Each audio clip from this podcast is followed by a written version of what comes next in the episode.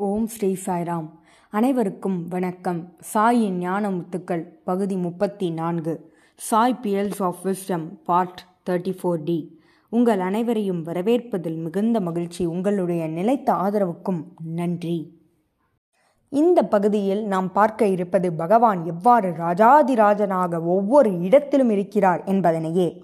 ஒருமுறை உச்சநீதிமன்றத்தின் தலைமை நீதிபதியானவர் கொடைக்கானலுக்கு வருகை தந்திருந்தார். பகவானின் தரிசனத்தை பெறுவதற்கு அவர் சாய்ஸ்ருதிக்கும் வந்துவிட்டார். அங்கு வந்த பிறகு அவருடன் இருந்தவர்கள் உச்சநீதிமன்றத்தின் தலைமை நீதிபதி வந்திருக்கிறார் என்பதனை பகவானுக்கு தெரிவிக்குமாறு சேவாதல்களிடம் கூறினார்கள். சேவாதல்கள் சுவாமியிடம் கூறியபோது சுவாமி கூறிய பதில் அவர் எனக்கு முக்கியத்துவமானவர் அல்ல காத்திருக்கட்டும் என்று பகவான் கூறினார். அதேபோல் பிருந்தாவனத்திலும் ராஜஸ்தானிலிருந்து ஒரு மத்திய அமைச்சர் வருகை தந்திருந்தார். அவர் வருகை தந்திருந்த நேரமானது எப்பொழுது என்றால் பகவான் தரிசனமும் கொடுத்து விட்டார் இன்டர்வியூவும் கொடுத்து முடித்து விட்டார். ஆகவே சுவாமி தன்னுடைய அறைக்கு சென்று விட்டார். இந்த நிலைமையை எடுத்து கூறியும் அவர்கள் கூறியது அதாவது மத்திய அமைச்சர் வந்ததாக பகவானுக்கு தெரிவிக்குமாறு இவர்கள் கூறினார்கள். உடன் வந்தவர்கள் கூறினார்கள். அதற்கு ராமபிரம்மம் அவர்கள் கூறிய பதில் பகவான் தரிசனத்தையும் இன்டர்வியூவையும் முடித்துவிட்டு அறைக்கு சென்று விட்டார். இனி அவரை நாங்கள் தொந்தரவு செய்ய மாட்டோம் என்று அவர்களிடம் கூறி அவர்களை காத்திருக்குமாறு கூறினார். மேலும் அவர்களும் காத்திருந்தனர். பிறகு சென்று விட்டனர். அவர்கள் சென்ற உடனே பகவான் கீழே இறங்கி வந்தார். சுவாமி கூறினார் அவர்கள் செல்லும் வரை நான் வரக்கூடாது என்று மேலே காத்திருந்தேன் என்று பகவான் கூறினார். ஏன் சுவாமி இவ்வாறு செய்தார் என்றால் அவர்கள் தன்னுடைய அதிகாரத்தின் பேரில் இங்கு வந்து கடவுளையே வருமாறு கட்டளையிடுகின்றனர். பகவான் அதிகாரத்திற்கோ இத்தகைய செயலுக்கோ இணங்க மாட்டார் அருள் புரிய மாட்டார். இறைவனுக்காக நாம் ஏங்க வேண்டும்? நம்முடைய பக்தியானது மேலோங்கி இருக்க வேண்டும். அப்பொழுதுதான் பகவான் நமக்கு கட்டுப்பட்டவராவார். இதை நாம் நினைவில் கொள்ள வேண்டும். எவ்வாறு சுவாமி? இத்தகைய மனிதர்கள் வந்தபோதும் ஒரு மத்திய அமைச்சர் தலைமை நீதிபதி இவர்கள் வந்தபோதும் அவர்களுக்காக அவர்களுக்காக முக்கியத்துவம் கொடுக்காமல் அவர்களுக்காக ஏன் முக்கியத்துவம் கொடுக்கவில்லை? அவர்களிடம் பக்தி இல்லை. அதிகாரமே மேலோங்கி இருந்தது ஆகவே பகவான் அவர்களுக்கு அந்த முக்கியத்துவம் கொடுக்கவில்லை. ராஜாதி ராஜனாக பகவான் இங்கே திகழ்கிறார் என்பதில் எந்தவிதமான சந்தேகமும் இல்லை. அதேபோல் மெட்ராஸில் ஒருமுறை தமிழ்நாடு ஆளுநர் பகவானின் தரிசனத்தை பெற காத்திருந்தார். அவர் நீண்ட நாள் பக்தர். எனினும் மூன்று நாள் கழித்தே பகவானுடைய தரிசனமானது அவருக்கு கிட்டியது. ஆகவே சுவாமி இதிலிருந்து இவர் இவர் அதிகாரம் அதிகாரம் பெற்றவர் இவர் புகழ் பெற்றவர் இவர் பதவியுடையவர் இது போன்ற வேறுபாடுகள் இறைவனுக்கு கிடையாது என்பதனை சுவாமி ஒவ்வொரு முறையும் உணர்த்தியிருக்கிறார். ஒருமுறை பூர்ணச்சந்திர அரங்கத்தில் ஒரு நிகழ்ச்சியானது நிகழ்ந்தது. அதில் எஸ்பி சவான் என்பவரும் கலந்து கொண்டார். அவர் யார் என்றால் மத்திய அமைச்சர். கிராமப்புற வளர்ச்சிக்கான மத்திய அமைச்சர் அவர். பகவான் தன்னுடைய உரையை ஆற்றும் பொழுது சுவாமி என்ன கூறினார் என்றால் இந்தியாவில் கிராமத்தின் வளர்ச்சியானது எப்படி இருக்கிறது என்ற கேள்வியை எழுப்பினார். பிறகு கூறினார் மாவட்ட ஆட்சியர்களும் பல மந்திரிகளும் ஒரு அறையில் அமர்ந்து கொண்டு ஏசி பொருத்தப்பட்ட அறையில் அமர்ந்து கொண்டு கிராமப்புற வளர்ச்சிக்காக திட்டமிடுகின்றனர். இது எவ்வாறு சாத்தியமாகும்?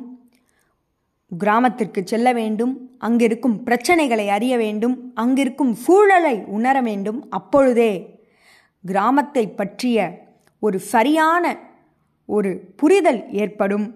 பிறகு என்ன வளர்ச்சியை கொண்டு வரலாம் என்பதை பற்றி பிறகுதான் சிந்திக்க முடியும். மத்திய அமைச்சர் பூர்ணச்சந்திர அரங்கத்தில் அமர்ந்திருக்கும் பொழுது பகவான் இத்தகைய செய்தியை வலியுறுத்தினார். அதேபோல் திரு வெங்கட்ராமன் அவர்கள் அப்பொழுது ஜனாதிபதியாக பதவி வகித்தார். அவர் பிரசாந்தி நிலையத்திற்கு வருகை தந்திருந்தார். ஸ்டேடியத்தில் மக்கள் அனைவரும் நிறைந்திருந்தனர். அப்பொழுது சுவாமி என்ன கூறினார் என்றால் அங்கு ஜனாதிபதியும் அமர்ந்திருக்கிறார். அப்பொழுது சுவாமி சொற்பொழிவாற்றுகிறார். அதில் சுவாமி என்ன கூறினார் என்றால் மத்திய அரசு ஏன் கல்வியையும் மருத்துவத்தையும் இலவசமாக கொடுக்கக்கூடாது? ஏன் கல்வியானது வியாபாரம் போல இப்பொழுது நிகழ்கிறது? மருத்துவமும் அவ்வாறே செயல்படுகிறது. ஏன் அதனை மத்திய அரசு இலவசமாக கொடுக்கக்கூடாது என்று பகவான் ஜனாதிபதியிடம் அந்த மேடையிலேயே கூறினார். அதேபோல் இன்னொரு நிகழ்வு. அட்டல் பிகாரி வாஜ்பாய் அவர்கள் பிரதம மந்திரியாக பதவி வகித்த நேரம் அது. அவர் பெங்களூரில் இருந்தார். வாஜ்பாய் அவர்கள் பெங்களூரில் உள்ள ஒயிட்ஃபீல்டிற்கு வருகை தந்திருந்தார். காலையில் எழுந்து நகர சங்கீர்த்தனத்திலும் அவர் பங்கு கொண்டார். மேலும் வாஜ்பாய் அவர்கள் உரையாற்றினார். அதில் என்ன கூறினார் என்றால் சுவாமி இங்கு கோடைக்கால வகுப்புகள் நடைபெறுகின்றன. இதேபோல் விக்னான் பவன் அதாவது டெல்லியில் உள்ள விக்ஞான பவனிலும் பாராளுமன்ற உறுப்பினர்களுக்கு இத்தகைய பயிற்சியை நீங்கள் கொடுக்க வேண்டும் சுவாமி. இது என்னுடைய வேண்டுகோள் என்று திரு வாஜ்பாய் அவர்கள் பகவானிடம் வேண்டுகோள் விடுத்தார். ராஜாதி ராஜனாக இருக்கக்கூடிய நம்முடைய சுவாமியே அனைவருக்கும் அவர்களுக்கு உரித்தான அறிவுரையை மேலும் அவர்களுக்கு உரித்தான அனைத்தையும் போதிக்க இயலும் என்பதில் எந்த விதமான மாற்றமும் இல்லை. அதேபோல் பெங்களூரில் உள்ள சூப்பர் ஸ்பெஷாலிட்டி மருத்துவமனையை வாஜ்பாய் அவர்கள் திறந்து வைக்கும் பொழுது அவர் என்ன கூறினார் என்றால் இந்த கட்டுமான பணியினை அரசு எடுத்திருந்தால் குறைந்தபட்சம் பத்து வருடங்களாயிருக்கும் இந்த கட்டிடத்தை முடிப்பதற்கு. ஆனால் பகவான் குறிப்பிட்ட நேரத்தில் குறுகிய காலத்தில் இந்த பணியினை முடித்திருக்கிறார். இது அவரால் மட்டுமே முடியும் என்று வாஜ்பாய் அவர்கள் கூறினார்.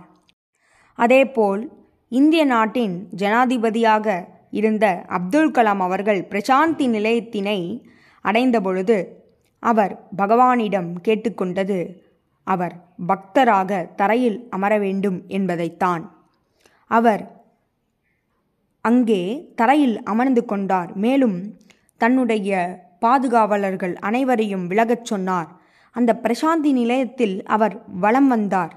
மேலும் அனைவரோடும் அவர் சாய்ராம் சாய்ராம் என்று உரையாடினார். இத்தகைய எளிமையினை உங்களால் பிரசாந்தி நிலையத்தில் மட்டும்தான் காண முடியும். அங்கு ராஜா ஒருவர்தான் அது பகவான் மட்டும்தான். அதேபோல் பிரசிடென்ட் கிராக்ஸி இத்தாலியின் ஜனாதிபதியாகிய கிராக்ஸி என்பவர் பிரசாந்தி நிலையத்திற்கு வருகை தந்திருந்தார். அப்பொழுது அவர் என்ன செய்தார் என்றால் பிரசாந்தி நிலையத்திற்கு வெளியில் சென்று விபூதி விபூதி பொட்டலங்கள் மற்றும் லாக்கெட்ஸ் இவைகள் அனைத்தையும் வாங்கினார். எவ்வளவு எளிமையாக இவர்கள் இங்கிருக்கின்றனர். இத்தகையவர்களுக்கு பகவான் அருள்மழையை பொழிவார் என்பதில் எந்தவிதமான சந்தேகமும் இல்லை. சுவாமி அன்பிற்கு கட்டுப்பட்டவராவார். அடுத்த நிகழ்வு என்னவெனில் தலைமை தேர்தல் ஆணையராக பதவி வகித்த டிஎன் சேஷன் அவர்களை பற்றியே. அவருடைய வார்த்தைகளுக்கு பிரதம மந்திரியும் முதலமைச்சர்களும் கட்டுப்பட்டனர். அவ்வளவு நேர்மையாக அவர் வாழ்ந்தார். மக்களிடையே பிரபலமானவர். ஒருமுறை சுவாமி சௌடையா நினைவு அரங்கத்திற்கு வருகை தந்திருந்தார். பெங்களூரில் அந்த அரங்கம் இருக்கிறது. அதில் பல அரசியல்வாதிகள் கலந்து கொண்டனர். அப்பொழுது முதலமைச்சராக இருந்தவர் வீரப்பா என்பவர். கர்நாடகாவின் முதலமைச்சராக அவர் பதவி வகித்தார். மத்திய அமைச்சர் ரயில்வே துறையின் மத்திய அமைச்சரான ஜாஃபரும் அதில் பங்கு கொண்டார். அனைவரும் மேடையில் அமர்ந்திருக்கின்றனர். டி. என். சேஷன் அவர்கள் இன்னும் வரவில்லை. அவர் வருகை தந்தபோது அந்த அரங்கத்தில் உள்ள அனைவரும் இடி முழக்கத்தைப் போல கைகளை தட்டினர். பிறகு இரண்டு பேர் டி. என். சேஷன் அவர்கள் மேடைக்கு வந்த பிறகு மாலையை அணிவிக்க முன்வந்தனர். அந்த மாலையினை கையில் வாங்கி கொண்டு பகவானுடைய பாதத்திற்கு அருகே கீழே அமர்ந்து விட்டார். அமர்ந்து அந்த மாலையில் உள்ள மலர்களை பிரித்தார். அதை கொண்டு பகவானை அவர் வழிபட்டார். பிறகு டி. என். ஃபேஷன் அவர்கள் உரையாற்றும் பொழுது என்ன கூறினார் என்றால் அனைவரும் என்னை பாராட்டுகிறீர்கள். நான் தைரியம் மிகுந்தவன் என்று பாராட்டுகிறீர்கள். உங்களுக்கு ஒரு உண்மையை சொல்கிறேன். என்னுடைய தைரியத்திற்கான ஆதாரம் பகவான் பாபாவே. அவருடைய பாதங்களே எனக்கு இத்தகைய வலிமையை கொடுத்திருக்கிறது. அதனாலேயே நான் தைரியத்தோடு செயல்படுகிறேன் என்று டி. என். ஃபேஷன் அவர்கள் கூறினார். மேலும் அவர் கூறியது என்னவெனில் பிரகலாதன் நரசிம்ம கடவுளிடம் அதாவது நரசிம்ம கடவுளுக்கு அருகே இருந்தபோது அவர் சிங்க வடிவத்தில் இருந்தபோதும் பிரகலாதன் அவரை கண்டு பயம் கொள்ளவில்லை. மேலும் புன்னகைத்து நாராயணரை வழிபட்டார். ஆனால் இரண்ய கசிப்போ நடுங்கினார். பிரகலாதனுக்கு தெய்வமே துணையாக இருந்தது. அதனாலேயே அவனால் தீமையை வெல்ல இயன்றது. அதேபோல் எனக்கும் பகவான் பாபாவே துணை. நான் அவரை சார்ந்து வாழத் தொடங்கிய உடன் எனக்கு இத்தகைய தைரியமானது கிடைத்தது. பகவானை சார்ந்து நான் வாழத் தொடங்கிய உடன் அனைத்தையும் என்னால் பாரபட்சம் இல்லாமல் தெளிவாக பேச முடிந்தது. தெளிவாக என்னுடைய கருத்துக்களை எடுத்து வைக்க முடிந்தது.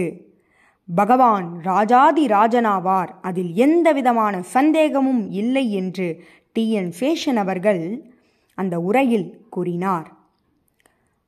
அடுத்ததாக பிரதம மந்திரி நேபாள். அவர்கள் கூட பிரசாந்தி நிலையத்திற்கு வருகை தந்தபோது மிகவும் எளிமையாக அனைவருடனும் சாய்ராம் சாய்ராம் என்று உரையாடினார். ஸ்ரீலங்காவின் பிரதம மந்திரி கூட அவ்வாறே அனைவருடனும் எளிமையாக பழகினார்.